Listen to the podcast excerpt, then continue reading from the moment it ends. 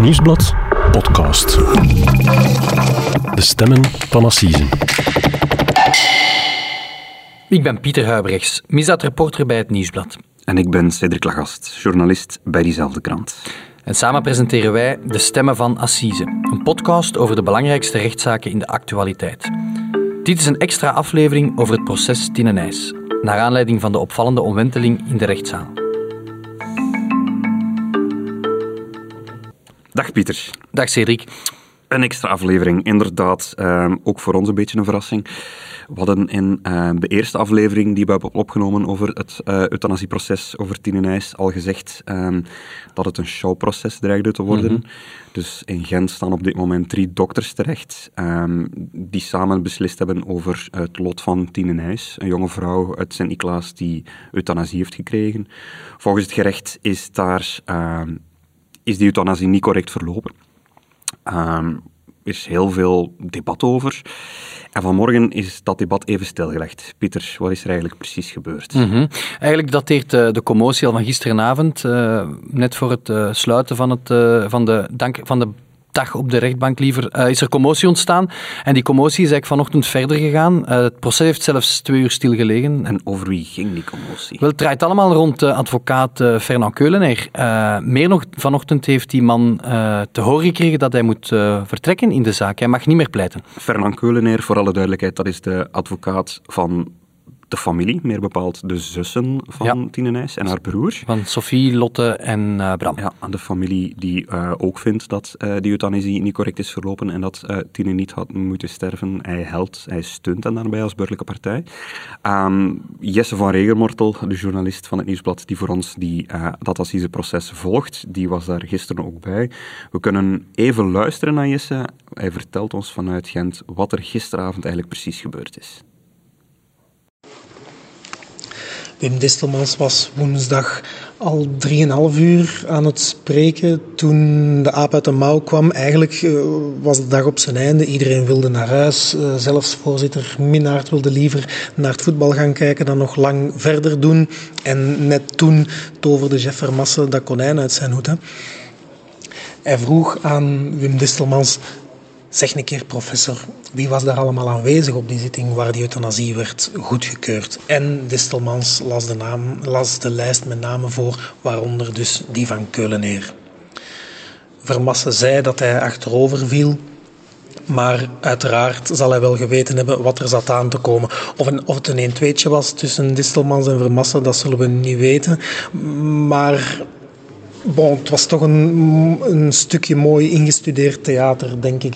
Dat de mond van uh, voorzitter Minnaert openviel, dat was wel authentiek, lijkt mij. En het zorgde natuurlijk ook voor heel veel verbazing in de zaal.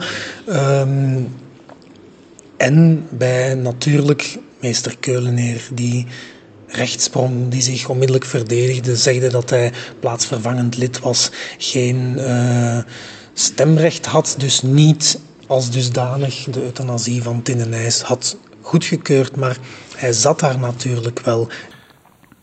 Cedric, wat ik mij dan afvraag, wat, wat heeft meester Keulenaar dan precies zo verkeerd gedaan? Wel, het is een beetje dubbel. Hè. Um, er bestaat in ons land zoiets als de euthanasiecommissie. Die bekijken elk euthanasiedossier in ons land en oordelen of dat die, um, uh, of dat die euthanasie correct gebeurd is. Uh, in, in het geval van Tine Nijs heeft die commissie in 2010, denk ik, uh, beslist dat er geen probleem was. Mm-hmm. Uh, Wim Disselmans, dat is de voorzitter van die commissie, die is dat gisteren komen toelichten in de assisezaal. Die kwam uitleggen dat er, um, waarom er dus geen, um, waarom er geen probleem was met die euthanasie. Nu, daarin blijkt dat ook Fernand Keuleneer als advocaat in die commissie zetelde. Dus daar zitten vooral dokters in die commissie, maar daar mogen ook wat, wat, wat waarnemers in zitten. Dat juristen zeker? Juristen, professoren, mensen die, die bezig zijn met mensen die, die ongeneeslijk ziek zijn. Uh, en hij zit daarbij. En hij is dus eigenlijk een van de 16 mensen die die euthanasie goed hebben gekeurd. Nu, vandaag is hij advocaat van de familie.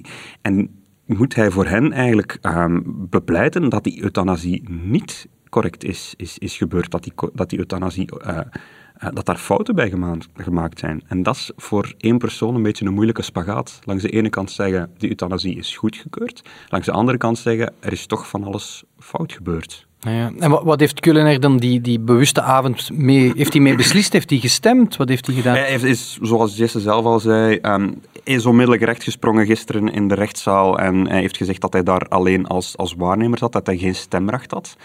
Uh, maar bon, zijn naam staat natuurlijk wel op het papier. Uh, zijn naam staat wel op het blad waarmee, waarmee die euthanasie is goedgekeurd. Um, en advocaten kunnen natuurlijk niet, niet om het even wat doen. Hè. Ik heb um, het even meegebracht. Er bestaat zoiets als de Codex Deontologie van advocaten.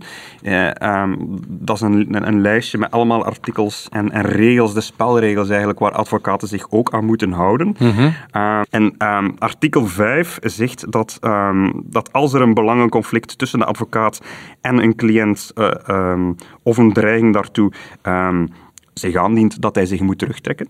En dus Cedric, als ik het goed begrijp, is vanochtend de stafhouder, dat is de overste van, uh, van de advocaten van de Bali, uh, erbij geroepen. Wat is er toen gebeurd? Wel, um, er zijn twee stafhouders bij betrokken, die van Gent en Brussel. Die hebben heel lang uh, met Kulleneer gepraat. Wat daar gezegd is, dat mogen we niet weten.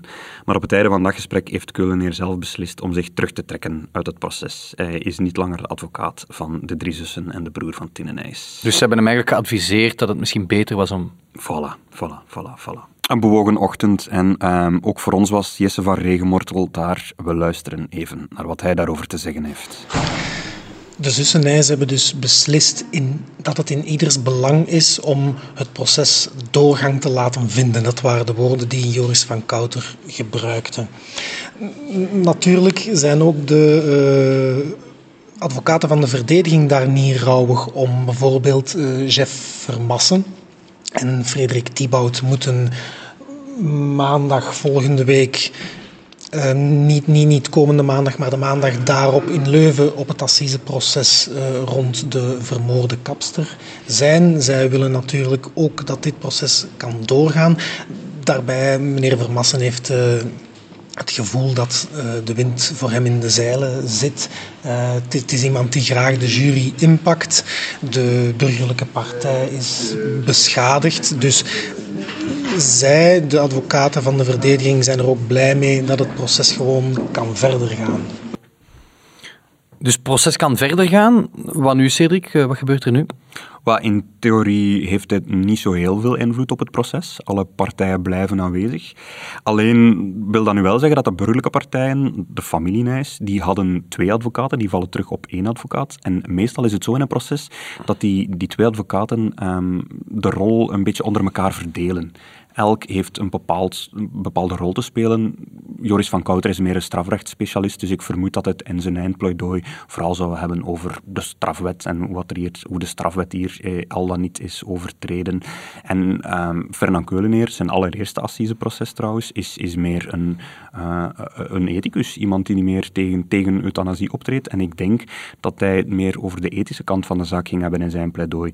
Dus beide advocaten hebben wellicht het hele dossier, elk vanuit dat oogpunt gelezen, mm -hmm. uh, daar bepaalde dingen uitgeplukt die voor hun pleidooi belangrijk zijn. Ik vermoed dat Joris van Kouter nu de komende week nog hard zal moeten werken en ook dat tweede aspect voor zijn rekening zal moeten nemen. De vraag is natuurlijk nu, Cedric, ja, hoe, hoe meester Keuleneer dit alles heeft, heeft beleefd. Hè. We hebben hem zelf nog niet aan de lijn gekregen. Um, we hebben het wel aan Jesse gevraagd, die, die eigenlijk alles voor zijn neus heeft zien gebeuren gisteren. We luisteren even mee. Voor meester Keuleneer is uh, heel dit gebeuren natuurlijk een regelrechte afgang. Hè. Hij was erop gebrand om dit dossier te doen, om dit proces te doen. Het, het was zijn eerste assiseproces, maar, maar ook het ging om euthanasie. En hij is natuurlijk, Keuleneer is een conservatief, een koele minnaar van euthanasie. En hij wilde dit echt doen. En hij is een ervaren advocaat, geen tafelspringer. Maar in de wandelgangen valt nu wel te horen dat hij een knoert van een beginnersfout heeft gemaakt door niet te zeggen dat hij aanwezig was op die zitting van de euthanasiecommissie. Door überhaupt deze zaak aan te nemen wanneer hij heel goed wist dat hij aanwezig was op die zitting.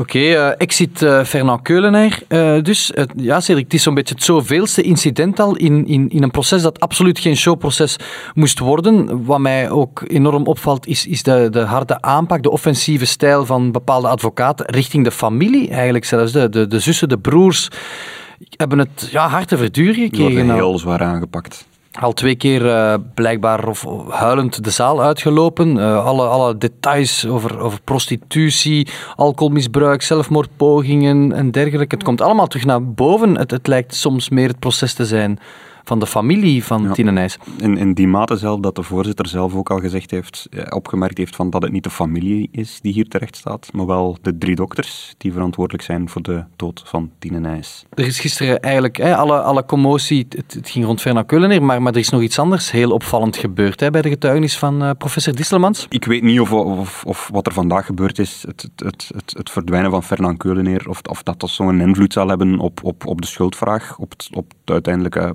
arrest van dit proces.